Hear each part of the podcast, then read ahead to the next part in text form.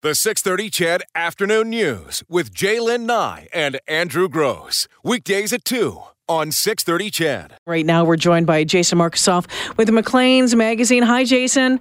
Good afternoon, Jaylen. Well, thanks for joining us. Uh, you know, I know that you have covered numerous elections in this province over the years. Um, if you were to say, you know, pick a, a couple of things, how different is, is this one compared to those? Well, we know this has been the biggest, the most two way race. Yeah. That we've seen uh, in memory. This is my fifth election. I go back to uh, 2004, the last, uh, the last of the Ralph Klein elections, um, and you know the ND, you know it'll. You know, for, for a lot of a lot of Alberta's history, the uh, the election's not been about who's going to win, but by how, How big a majority does the governing party win by. Um, it, it, it's you know it's it's been seldom where we have elections where change seems imminent or even possible. Obviously, in this one, change seems likely. Um, every single poll has shown a large lead for the for the United Conservatives, and um, I think you know my biggest curiosity is what will the margin be. But we could be surprised. In 2012, uh, that was one of the elections I covered here. Uh, we were all writing the obituary of the Alison Redford Tories. Danielle Smith was going to sweep to uh, power. Well, uh, Alison Redford uh, served for a few more years in office, and Danielle Smith is on uh, on CHQR radio. Yeah, you know what? I think over the past, uh, you know, couple of elections, we've started to, you know, um, not put um, all of the weight into the polls as we once did, and I think that was certainly the case last year. I know um, you talked to Rachel Notley, you know, four years ago going into that election, saying, you know, she saw things were changing, that sort of thing, and they had a feeling. Um, and we talked about it on the text. You know, our text line here at six thirty, CHED was fascinating to watch uh, during the last election. This time around. Um, I, I've got to tell you, Jason, i you know, the text line is just as nasty as this campaign has been.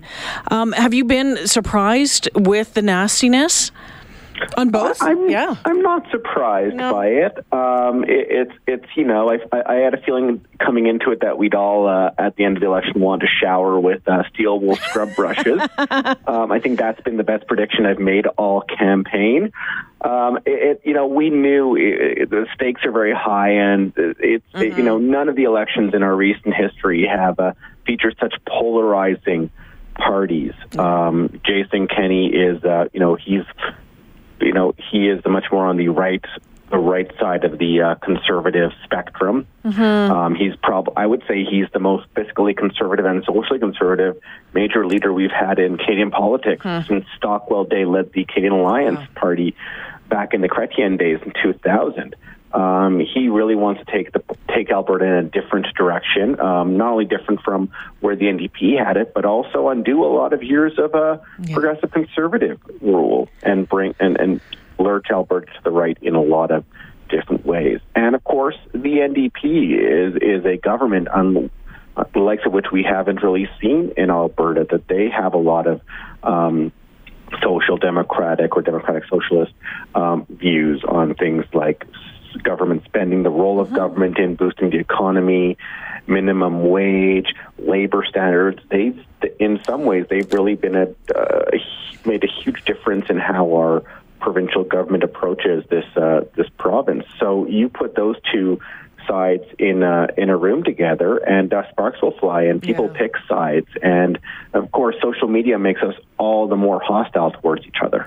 Ah, social media. Yes, that cesspool.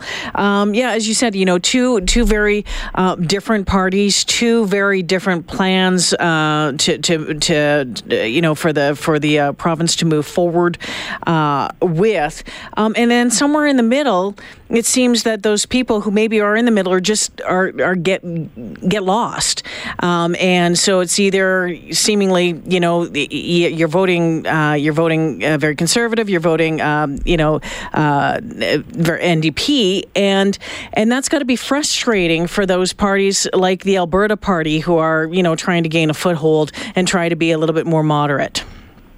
You know, they seem to have some strength in a couple of ridings where they seem likely to win.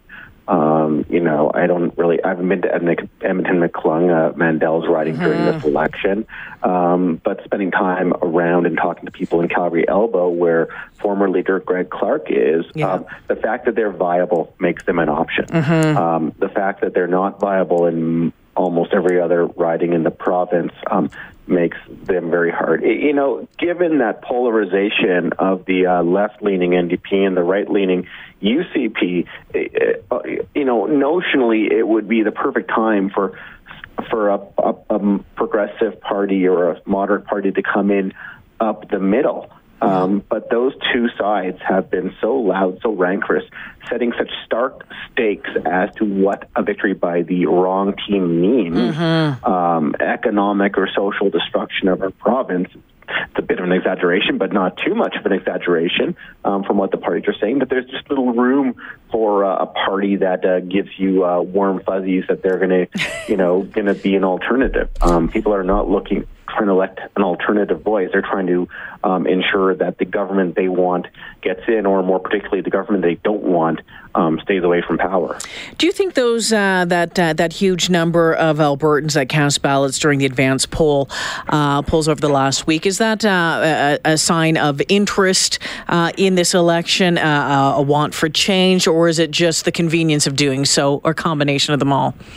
It is really hard to say. Um, I wish I had a better sense of how busy the polls were comparatively so far uh, this week. I'm not sure if I, don't, I haven't seen any elections Alberta um, reporting of early turnout thus far to have that sense. I'm not hearing anything about crazy huge lineups. It could very well be that uh, everybody just voted early and election day is a fairly quiet affair. Um, probably not, though. I mean, when it, yeah. 696,000 people voting in advance is nearly triple, yeah. triple the advance votes from uh, from 2015. And in 2015, we had 57% of the uh, vote come out. Uh, mm-hmm. Turnout, which was a two-decade high. Yeah, um, I, I, expect us to surpass that, um, and I think it, it some of that will be a change vote, but I also think some of it will be um, when turnout goes up. It's often people who don't normally vote, um, who doesn't normally vote, um, people in lower income brackets, mm-hmm. people with lower education, and especially youth. Uh, young voters are more likely to go for uh, for Notley and the NDP. Um, I think one of the sleeper groups to watch is unemployed young males. Mm. Um, I think a lot of the unemployed young men are not going to be voting Notley. They're going to be voting for uh, for the right wing change vote a couple of articles that you had done recently um, for Maclean's that I, I, enjoyed reading, and it was um, looking at um, you know, what you learned about the uh, the two leaders, about Notley and Kenney, over the past uh, four weeks. I'm going to ask you um, what jumped out at you uh, regarding both of them over the past few weeks. What did you learn about them? One of the common things I, I learned in, in, in, watching them on the campaign trail, and just thinking about um, what our perceptions were both of them coming into it is that yeah. you know what neither of them are that amazing at campaigning. to take Notley, Notley in 2015 was his breath of fresh air. Nobody in the province really knew her, mm. and she dazzled in the debate. Mm-hmm. She was this breath of fresh air. She didn't come across as too, you know, too hard-edged labor lefty. Um, uh, she was just contrastingly different um, against two very poorly performing uh, leaders, uh, Brian Jean and mm. Jim Prentice. Uh, so expectations were very high of her. She didn't do that well in debate, and she's really been. Uh, it, it's been weird to watch her being uh, so resolutely negative, even if there's some some w- merit in in talking about the uh, the hatred coming from some candidates in the UCP and some of the policies like on gay straight alliances. But uh, the resolute negative negativity of it, her has really turned a lot of people off. Then there's Jason Kenney. Um, he came into the, he came back to Alberta for, after 20 years in Ottawa with a reputation for being this sterling communicator, mm-hmm. an amazing campaign organizer. Well, the vetting of his candidates uh, proves he has a lot of holes there. Um, and he, when I hear him speak, he winds up talking in 12 point plans. He wants to list every single thing he's going to do and make sure he adds in a bunch of by the ways. um, you know, occasionally he gets back to those applause lines for yeah. his partisans to cheer at at rallies, but it takes a while for him to get there. Um, in this campaign, you know, he started this campaign with a very significant lead, and that's gone down a fair bit. And I think a lot of that has to do with uh, his ability to perform or inability to perform very well on the uh, hustings and uh, the, way that the NDP has been able to uh, help drive uh, drive the negatives you know, of uh, Jason Kenney. Yeah, and you know what, Jason, I've always um, i have always found um, Jason Kenney um, to be a better speaker. I've enjoyed listening to him speak when I've been at events with him when he uh, gets off the prepared notes when he just talks. Um, I've always enjoyed it uh, just a little bit more because I find actually both of them, and that happens oftentimes. It just becomes forced and it's repetitive, and it just is the same old, same old. And and to be honest with you, a lot of us are fed up with the same old, same old. We don't don't want to hear we don't want to hear the talking points. We want to hear some real, and, and they're not going to stray from that. Uh, I know you've got to go. You've got lots of stuff uh, to do today. Are you making any predictions, Jason?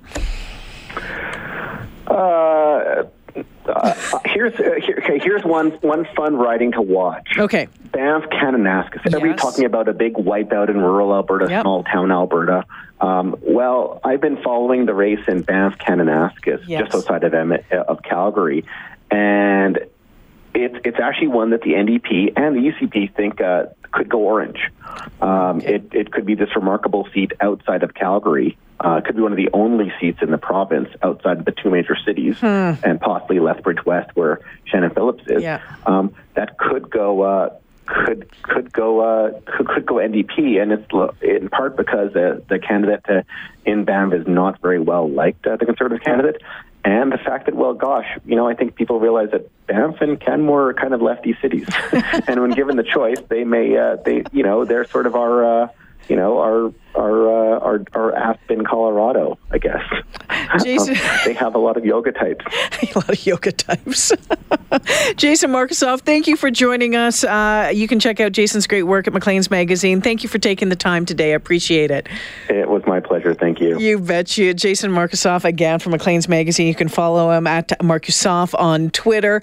Uh, some of the other ones, uh, you know, just to, to, break this down a little bit. And Chris, thanks for holding. I'm going to get your phone call in just a moment.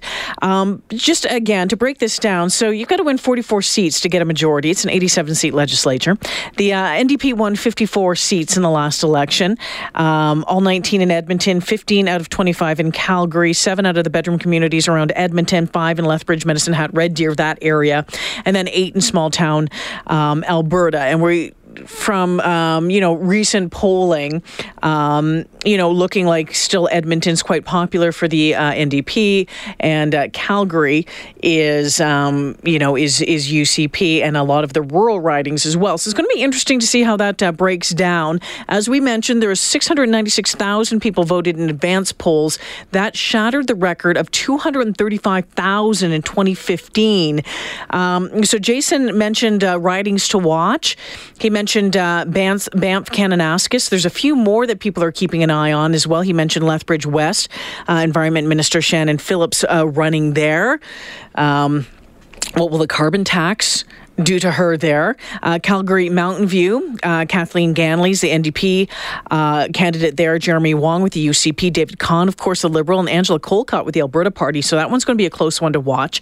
Um, and of course, Edmonton Meadows, uh, where um, the UCP parachuted in uh, Len Rhodes. We'll see what happens there. And Calgary Elbow. Um, you're looking at um, Greg Clark uh, from the Alberta Party up against Doug Schweitzer. That's going to be a tough one there as well. And we'll keep an eye on as well at, at Edmonton McClean, where Alberta Party uh, leader Stephen Mandel trying to grab that seat. So um, 57% voter turnout in the last election.